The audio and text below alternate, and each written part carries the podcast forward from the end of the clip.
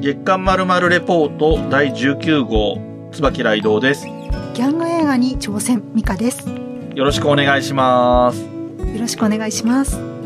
はい、ということで、えー今回は早速ですけれども、えーシネマレポートということになりまして、えーその作品のタイトルをミカさんからお願いします。はい。今回、私とライドウさんが見た作品はこちらです。スカーフェイス。はい。えーこのスカーフェイスという作品は結構古い作品ですよね。そうですね。1983年のアメリカ映画です。はい。えー今回ちょっと、えっ、と、まあ、シネマレポートをしましょうという話には先になって、じゃあ何見ましょうかってなって、ちょっと、えっ、と、意外とね、曲、曲じゃないや。えっ、と、作品を絞り込むのが、意外と手間取りましたよね。難しかったですね。うんあの、お互い、このリストの中から選べませんかって、あ、いいねってなったはいいものの、あれ？これ見,、見てるね。あ、これも見てますね、みたいな。そうですね。なかなかあのーお互いが見たことがないもうんのがなくて。うんあ、ミカさんがやっぱり映画お好きで相当数見てるっていうのもあるのと、あと、ね、まあ、このスカーフェイスがどうなのかっていうのもあるんですけども、そうじゃなくてもちょっとあまりに重いのもね、あのーうん戦争映画とかで、あの、そのテーマ性として重い作品になっちゃうとちょっとねっていう、この紹介もね、しづらくなっちゃうような作品だとっていうのもあったので、はい。なかなか難航した結果選んでるのがギャング映画ということで、これがじゃあ紹介しやすいのかっていうと微妙なところはあるんですけど、まあまあ、でもまあ実際のところ見て楽しめたのは間違いなく楽しめたんで、うんえーまあスカーフェイス紹介していこうかと思いますが、はい。えー、概要についてはミカさんの方から紹介してもらえるかな？はい。それではご紹介させていただきます。えこちらですね、一部ウィキペディアの方を読ま読み上げさせていただきますのでご了承ください。えー1983年のアメリカ映画、こちらスカーフェイスでございますが、監督はブライアン・デ・パルマ。主演はアルパチーノでございます。作品のあらすじですが、キューバからアメリカにやってきた青年トニー・モンタナが、まあ、お薬のですね、あの、違法な薬の密売でのし上がり、まあ、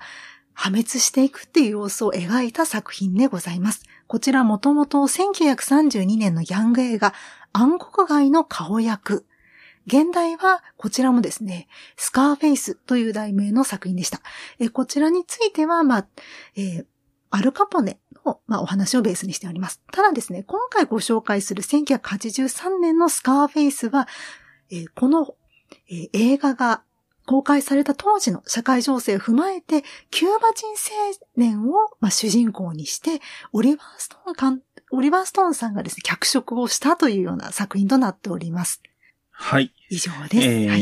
い。ということなんですけれども、やっぱりちょっと特徴的ですよね。その、まあ、要はその、アメリカっていう、まあどちらかというとアングロサクソン系とかゲルマン系、まあ広い意味でのゲルマン系っていうのが割とウェイトとして大き、多くいる、えー国なんだけれども、そこで、えっ、と、暗黒街に幅を利かせ始めてるのはラテン系っていうところでは、えっ、と、この今回のスカーフェイスのキューバ系の、えー主人公たちもそうだし、アルカポネたちも、あの、シシリアマフィアですね。シシリマフィアなので、えーラテン系の、え血筋の人たちっていうところは、まあ共通してるというか、そこが一緒だからアレンジがしやすかったとかできたの、いうようなことも言えるのかなとは思うんですけど、なんか、ある感じはしますけどね、その、うん、アメリカの歴史とか文化の中で、その、ゲルマン系とラテン系の、あの、それぞれに対する思いとかね、そういうのも乗っかってんのかなっていう気もしますけれども、あんまり、ちょっと詳しくないんで、それ以上は言えませんけど、まあ、いずれにせよ、その、えっ、と、1982、3年っていう時代っていうのは、まあ、まさにキューバ危機とかそういう時代、あの、チェ・ゲバラとかが活躍したような時代の少し後っていう感じになるんですけれども、えー、キューバがね、本当に、まあまあ皆さんご存知の通りのところなんですけれども、えっ、と、アメリカ合衆国の喉首のあたりに共産主義国家があるという、うんあの、非常に冷戦の時代においてすごい存在の大きい、本当に、キューバ危機って言われた時は、本当にこれ一歩間違うと、えー、第三次世界大戦になるかもしれないぐらいの緊張感があったというのを僕は、その頃子供でしたけど、まあちょっと耳には入ってたような記憶があるんですけれども。で、そういう経緯もある中で、えっ、ー、と、まあ、これ冒頭でね、結構丁寧に説明されるんですけれども、えー、アメリカに、えー、家族がいるものを、えっ、ー、と、キューバからアメリカに送るという話が、その、キューバとアメリカ合衆国との間で成立して、えー、海兵隊が迎えに来るという形で、えー、そのキューバにいるな、えー、人たちがアメリカの本国に入るという形になっていくんですが、えっと、表向きは、えー、アメリカに家族が住んでる人っていう条件なんですけど、実際には、そうじゃない人も入ってきていて、えー、単純な犯罪者ということと、はい、あとは、えー、政治的に、えー、キューバの政府と対立する人たちなんかが、えー、アメリカに送られたという風になっていると。で、えっ、ー、と、主人公がトニー・モンタナ、アントニオ・モンタナ。えアントニオの、えー、ニックネームがトニーってことでいいと思うんですけど、トニー・モンタナっていう主人公も、えー、本人はストーリー上自分のことを政治犯だという言い方で言ってますね、終始。でもなんか世間、はい、世間というか周りからは、あの、チンピラだろ、ただの犯罪者だろっていう感じで扱われていて、うん。でね、で、そう言われると怒るっていうような感じの、うん、えー、そうですね。えー、カストロ、えー、反カストロ主義者であるという立場を取っているのがトニー・モンタナっていうことですよね。で、えっ、ー、と、これをアルパチーノが演じていると。はい。いうところで、えー、と、どうしようかな。えー、少し人物紹介とかはした方がいいですよね。そうですね。少ししましょうか。で、今、トニー・モンタナについては、あの、ライドさんが非常に詳しく、あの、ご説明していただいたので、まあ、うん、ね、その後、まあ、いろいろキャラクターが出てくるんですけれども、そんなにね、登場主要なキャラクターっていうのは多くなくて、うん、えー、例えば、えー、トニーには、あの、なんと言いますか、可愛がっている、えジーナっていう妹、ちょっと年の離れた妹と、まあ、お母さんがいるんですね。うん、まあ、離れたところに住んでいるっていうのと、うんうん、あとは、えー、なんと言いますか、悪友と言いますかね、ずっと、まあ、兄弟のように仲良くしている。そうですね。相棒って感じですよね。ねうん。そうですね。相棒がいますね。あの、マニーっていう相棒がいます。うん、で、トニーがですね、まあ、成り上がっていく過程で、まあ、マニーを、まあ、巻き込んで、どんどんどんどん、まあ、偉くなっていく形にはなるんですけれども、うん、まず、偉くなった時になる手前にですね、まあ、仲良くなると言いますか、お、なんというか、えー、取り入っていく相手というのが、フランク・ロペスという、まあ、うん。えー、大きなね、えー、クラブみたいなのを持っていて、かつ、まあ、薬、や、あの、えー、違法な薬を売買している、まあ、親分がいて、うん、その親分のところにはですね、えー、オマール、オマと呼ばれているですね、まあ、用心棒的な、ちょっとこわもてな人がいたりですとか、うん、その取引先というか、まあ、操作と言われる人が出てきたりとか、うん、悪徳警官の、えー、メルバーンスタインが出てきたりですとか、あとは多分非常に印象に残る、うん、エルビラっていうですね、フランクの、まあ、情婦って言っていいんですかね？あの、相手としてですね、ミシェル・ファイファーが出てくるんですが、まあ、非常に印象に多分皆さん見られたらですね、残るかと思います。わ、あの、私にとってはですね、ミシェル・ファイファー、ついね、バットマンのキャットウーマンっていうイメージが強いものですから、かわ、あの、すごい、あ、こんなね、有名になるた第一作ということでもあるそうなので、わ、こんな風に、あの、内側から輝くね、やっぱり女優さんなんだなっていうのを改めて感じることができましたということで、まあ、ざっくりとした紹介としてはこんな感じですかね。いかがでしょうか？そうですね。えっ、ー、と、まあ、ストーリーの流れ的に言うと、さっき言ったような経緯でアメリカに入ってくる。で、一緒に来たのがマニーっていう相棒みたいなのがいて、で、まあね、まあもともとチンピラみたいな連中だし、えー、成功法ではまともな生活を得られないっていうことが分かってきて、うん、で、まあ最初は皿洗いなんかしてんだけど、こんな、こんなのやってられるかみたいになって、まあ犯罪に手を染めていくというような流れがあって、で、さっき言った、えっ、ー、と、フランク・ロペスっていうのは、まあまあ、そのクラブをやってたり、えっ、ー、と、ドラッグの、えー売買をしてたりっていうのはあるので、で、まあまあ、要するに実質的にはマフィアですよね。そうですね。で、これもそうそう、あの、舞台が基本的にはマイアミっていう一つの街だけの話なので、アメリカ全土に広がるみたいな大きい規模の話ではないので、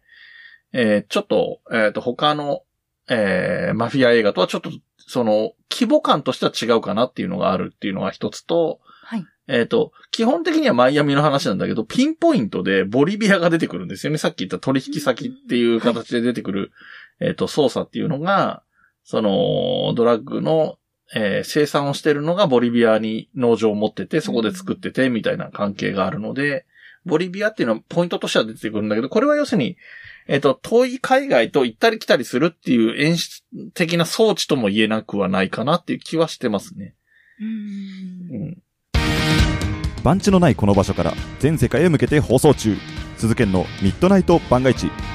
AM 深夜ラジオの雰囲気を目指してコミカルなフリートークとネタコーナーで盛り上がっています寝る前の30分笑いで楽しく一日を締めくくりましょう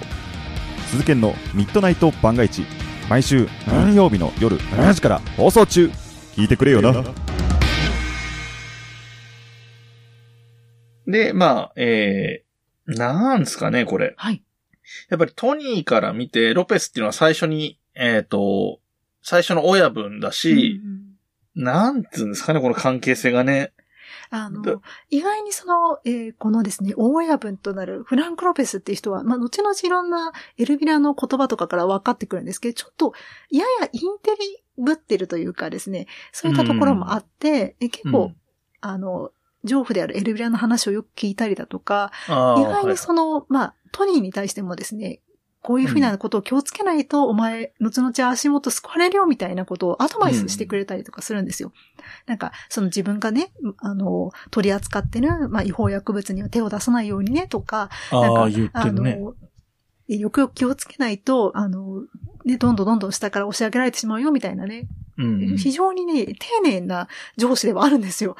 うんなのでだけど、そのトニーは、その、会った時から、まあ、フランクのことちょっと見下しているんですよね。あの、まあ、少し、うんまあ、め年が上でちょっと落ち着いてて、あんまり広げないように、今のものを維持できるような方向だったと思うんですね、フランクの方は。うん、そうね。なんですけど、トニーはそれを見ていて、その持ってるね、クラブみたいなところに呼ばれていった時に、あ、こういうのが手に入るんだっていうのが分かって、じゃあもっともっとってなってしまってっていうのが、うんうんまあ、自滅への始まりでもあるので、あの、ね上司的にはフランクそんなに悪くなかったんじゃないかなと個人的には思うんですけどね、っていうのが。正直見ててありましたえーそうですね。うんそこら辺も微妙なとこですよね。その、うんえーと、フランク・ロペスは、その、まあ、要するにまあ自分の器ってものが分かってて、あんまり、無理をしない、ま、マイアミ自体も別に自分で統一できてるわけじゃないのね。裏社会自体は。他にもライバルもいてみたいな状態で、えーまあ現状維持うんでいいってなってるのはおそらくわかんないですけど、こんな話出てこないからわかんないですけど、裸一貫から始めてここまで来たっていうのが彼にとってのラインがそこだったんでしょうね、きっとね。うん。だからこれ以上は、あんまり無理に強引にこれ以上拡大しようとかは思ってないけど、えー、若いトニーは、えっと、最初に見たのが、そこのラインなんですよね。うんそうロペスが作り上げてる世界っていうのがあって、うんうん。当然ここまでは、あの、ロペスもや、フランクもやってるんだから自分もここまではいけるっていうのがありきあで、ー。それ以上が俺には狙えるんだっていう意識がうん。あったんだろうなっていう気はしますね。で、これがもうちょっと狭い世界の中で話が進んで、うん。えーこのマイアミの中でちまちまやってたらそんなに、えートニーもあんまり大きいこと考えなかったかもしれないんだけど、そこで、えっ、と、ソーサとの出会いがあって、で、ソーサも割とロペスのことを、あの、なんていうのかな。まあちょっとこう、保守的というか、うんうん、危険な橋を渡らないタイプだっていうところで、若干見限ってる雰囲気が最初からあるし、うんあの、むしろトニーの方が、その、なんていうの、武骨さというか、うんえー野心家みたいなところが評価できるっていうところで、商売相手をどっちかっていうと本当はトニーに切り替えたいのかなっていうぐらい割とトニーに対して、えー親密な距離になってくるっていうのがあるので、まあ、ある意味トニーは捜査にそそのかされた部分もあるのかなっていう気もしますよね。その、ロペスとの関係性っていう意味で言うと。そうですね。あの、うん。ボリビアに行って、あの、皆さん、見た、見られたことがある方も、ま、もしくはその見たことがない方にも、ちょっとね、忘れてしまったという方もいらっしゃるかと思うので、少しそう、あの、説明を加えると、あの、ボリビアに行って、まあ、えーまあ、フランクが直接行くわけにはいかないので、えー、ソーサと、えートニーと、あと、あの、オマール、あの、えーフランクの、と仲のいい、えーいつも一緒にいる人とですね、まあ、うん。三人でどうするか、いくら、うんうんうん。どのぐらいね、あの、輸入というか、あの、ね、買おうかみたいなのをするときに、うん。結構ね、ガンガントニーは、あの、強気で行くんですけれども、オマールの方は、いや、フランクに相談した方がいいって言ってっていうような一連のシーンがあるので、そこでの掛け合いをですね、見ていただくと、力関係がすごく非常にわかりやすいので、そうね。あそこは非常にわかりやすい。うん。会話劇が非常にあの軽妙で、いや、うん。それじゃ少なすぎるとか、これじゃ高すぎるとかって疑い言い合って、まあ、本当に商売人の、まあ、そその会話に関して言えば、内容がね、あの、違法薬物でなければ、本当に商売人の、その駆け引きなので、非常に、まあ、営業職やられてる方とかは、なんか、よりわかるんじゃないかなと思いながら、私はちょっと見ておりました。はい。あ、確かにあそこって本当に、なんだろう、営業マンとかでもセンスが出るところで、はい。言ってみれば、社長からは、話だけしてこいと。お前が判断するなって言われて言ってるんだけど、一人はそのルー、えっ、と、社長に言われた通りにやろうとしてんだけど、トニーの方は、えっ、と、そうは言われてるけど、そんなこといちいち、また、ほ、何、本社に戻って社長に相談してからまた来ますなんてやってられるかっていう感じで、はい。自分の判断で喋っうんて、交渉して決めるっていうことをやって、で、はい。まあ実際決めて帰って、あのーフランク・ロペスから叱られたりはするんだけど、でもうん内容的には結果オーライな、そうですね。即時的に判断したからこそ得られるような結果は得てるとは思うので、うん、そういう意味では、まあセンスはある方はトニーの方がセンスがあるのかなっていう気はするけど、うんその保守的なフランク・ロペスからすると、やや心配な、うん。おそらくその自分のファミリーを安定させていこうって思って運営しているところで、うん。拡大路線の因子が一個入ってくるっていうのは逆に怖い存在にはなってるのかなという気はしますね。で、あの、そのあたりからだんだんフランクも、ね、トニーのことをちょっと危険視し始めるっていうそうね。問題のシーンではあるので、で、うんここからまた、そのパワーバランスと、かつ、うん運命がどういうふうに転び始めるのかっていうのがわかりますし、あと、うんで、ミシェル・ファイファー演じるエルビラが非常に、あの、まあ、トロフィーワイフなのに、トロフィー情婦みたいな状態で、そうね。ううん。象徴なんだよね。象徴ですね。なんか。う、ん。手に入れたくてみたいになってしまったのでっていうのもあるので、うんいやーよくわかりやすくできてると思いながらね、なんか。うん最近ちょっと他のポッドキャストでたまたまキーワード的に聞いてたからちょっと思い浮かんじゃうんだけど、はい。このロペスとトニーの関係とかこのストーリーの流れってちょっと父殺し的なところがあるんだよね。あー、なるほど。うんまあね、父殺しをして、まあ、あの、一人前になると言いますか。そうそう。それで、ね。うん。えっと、それ、よく父殺しの話の時に出てくるので、あのー、えー母親が、えっと、小、男の子、子供にとって母親が最初の恋愛対象で、そのう、ん。えっと、母親を、えー支配してる存在としての父が敵っていう仮想敵みたいになるっていうのが、その、父殺しの話の時にはよくテーマとしてもなるんだけど、うんその関係性としては、その、まあ、丈夫だったり年齢的にも全然母みたいにすごい年上とかではないとか、いろんな要素は違うところはあるんだけど、まあ、えー、父と、父たるロペスと女を奪い合う、そして殺し合うみたいなことで言うと、いわゆる父殺し的な話とは非常に通じる気はうんしますね。うん。そうですね。あと、なんでしょう。えー非常にミシェル・ファイバーが、えーね、途中で、まあ、トニーという感じになって、で、そこからまた、ちょっと最後の方の話に飛んでしまいますけども、去っていったりするわけじゃないですか。そう利の女神が去るっていうのがどういう風になるかっていうので、はいはいはい、はい。ああ、なるほどあの、ね。私はずっと、あ、この 女神がいなくなってしまったら、もうん。う、って思いながら見てましたね。うんまあもう影ってだけどね、あの、実際にエルビラが去る前にもう陰りは見えてたっていう感じはあったけど、でも逆に言うと、エルビラ本人のことで言えば、あの、本当に手に負えなくなる前に、その場を去ったっていうか、なんか、なんていうのかな。うん、身を引いたというかね。うん。違うところあのに行った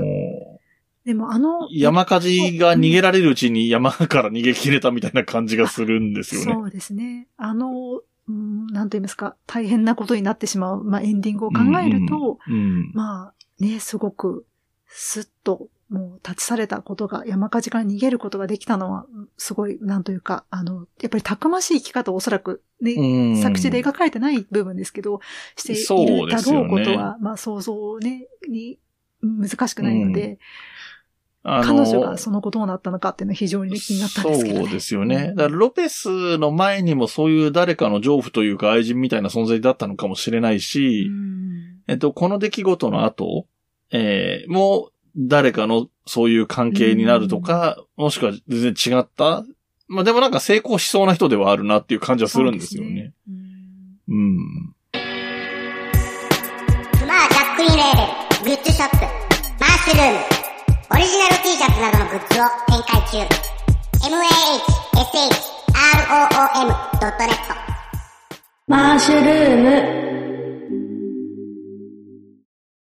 あの、なんとか出てくる、The World is Yours 出てく。るじゃないですか。はい非常に印象的な、あの、出方がしていて。うんで、まあ、えーフランクと、まあ、最終的にはね、いざこざがあって、まあ、フランクを倒して、で、うんまあ、あの、飛行船かなんかに映っている、あ、はいはいはい。ねこの世界はあなたのものだみたいなのを見て、うんまあ、ちょっとトニーが勘違いし始めてしまって、どんどんどんどん、うまあ、拡大し、で、拡大したからこそ怖くなってしまって、うんうん。まあ、ね、すごい、家にいろんな、まあ、防犯設備をうん。するようになって閉じこもっていくわけですけど、うん。なんか、あのーこの、なんて、勘違いというか、このなんだろうな、手に入れたくてどうこうで、で、最後の、まあ、最後もう一度、The World is Yours が出てくるんですけど、あの出方を見たときに、うんうん、全然違う映画なんですが、私はイブのすべてを思い出して、あの、イブのすべてってあの、まあ、すごい名女優がいて、で、その名女優の、ちょっとま、若い女優さんが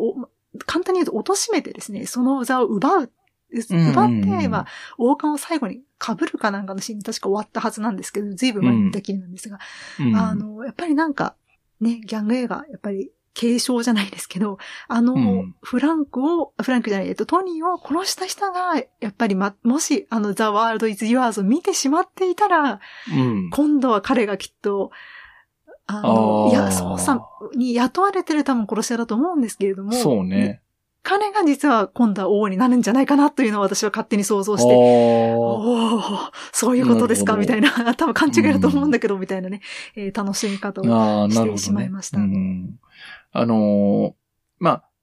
よう、ようやくするとトニーの一大期なわけじゃないですか。サクセスストーリーというか、まあ、栄枯盛衰なんですけど、うん。えー最初、渡米してきて、で、うだつが上がらないところから犯罪に手を染めてチャンスをつかんで、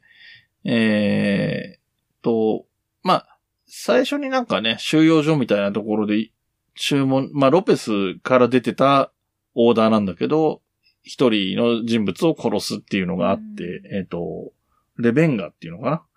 を殺してくれっていう依頼を受けて、それを殺したことによって難民収容所みたいなところに最初はいるんだけど、そっから出るチャンスをまず掴むっていうのがあって、で、その次に、えっ、と、まあ、チンピラ的なポジションで仕事を頼まれて、えーと、取引の代行をするんだよね。その、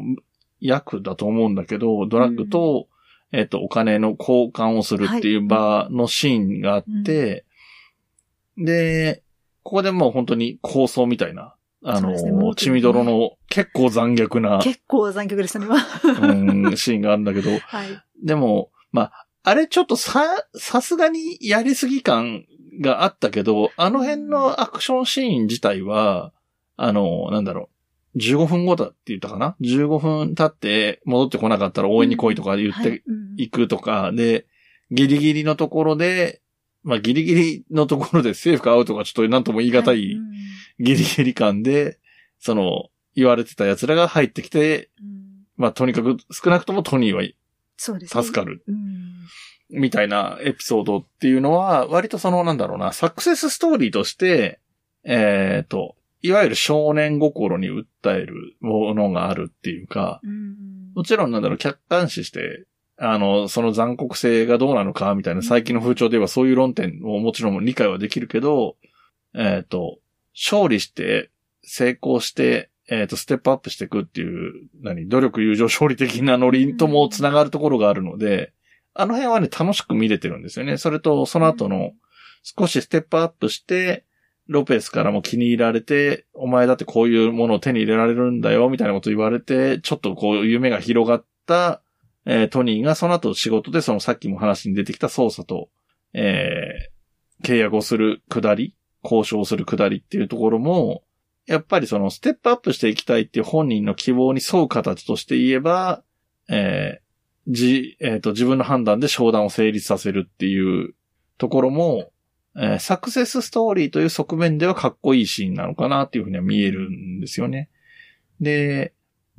その、その後ぐらいに、えーエルビラを手に入れる、まあ、手に入れるって言い方がね、本当にこういうご時世に女性のことを手に入れるなんて言い方が、どうなのかっていうのはあるんだけど、まあまあ80年代の気分で言わせてもらえば、そういうことが起こってきて、で、まあ割とね、ロペスが寛容なんだよね。なんか、あの、組織としての商売以外にお前が勝手に小銭稼いでるの知ってるけど多めに見てるよっていう立場を割と取ってるんだけど、それがまあまあちょっと額も大きくなってきて、羽振りも良くなってってなっていくところで、えーいい加減にしないとっていうのがあって、ただその時には、えートニーも勢力が大きくなってるし、で、そもそもトニーの方が野心家としての度合いが強いから、うん。ロペスを殺してでもっていう思いはもともと強いんだよね。うん。あの、で、どっちかというとロペスは、お給を据えてちゃんと下で働かせようぐらいのテンションでしかないんだと思うんですよ、この対決の時点で。そうですね。なので結果的にはその、で、まあちょっと作詞っぽい、まあう、ん老練というか老解というか、あの、裏技的な感じでトニーを追い詰めようとするんだけど、トニーはトニーでストレートにうん言い訳できねえだろって感じで踏み込んで物理的にというか、植物的な方法で解決するっていう形で蹴りをつける。うんで、このぐらいからやっぱりだんだん揺らぎ始めて、あの、僕の、僕、ちょっとれ日本史中心に歴史がわりかし好きで、特に戦国時代とか幕末とかそういうのが好きで、えー見てて、なんか、それぞれ人ってやっぱり器ってのがあって、うん器を超えるものを手に入れた時におかしくなるって思ってるんですよ。おーはい。うん。で、日本史の中でももちろんそういう、僕が思うそういう人、うん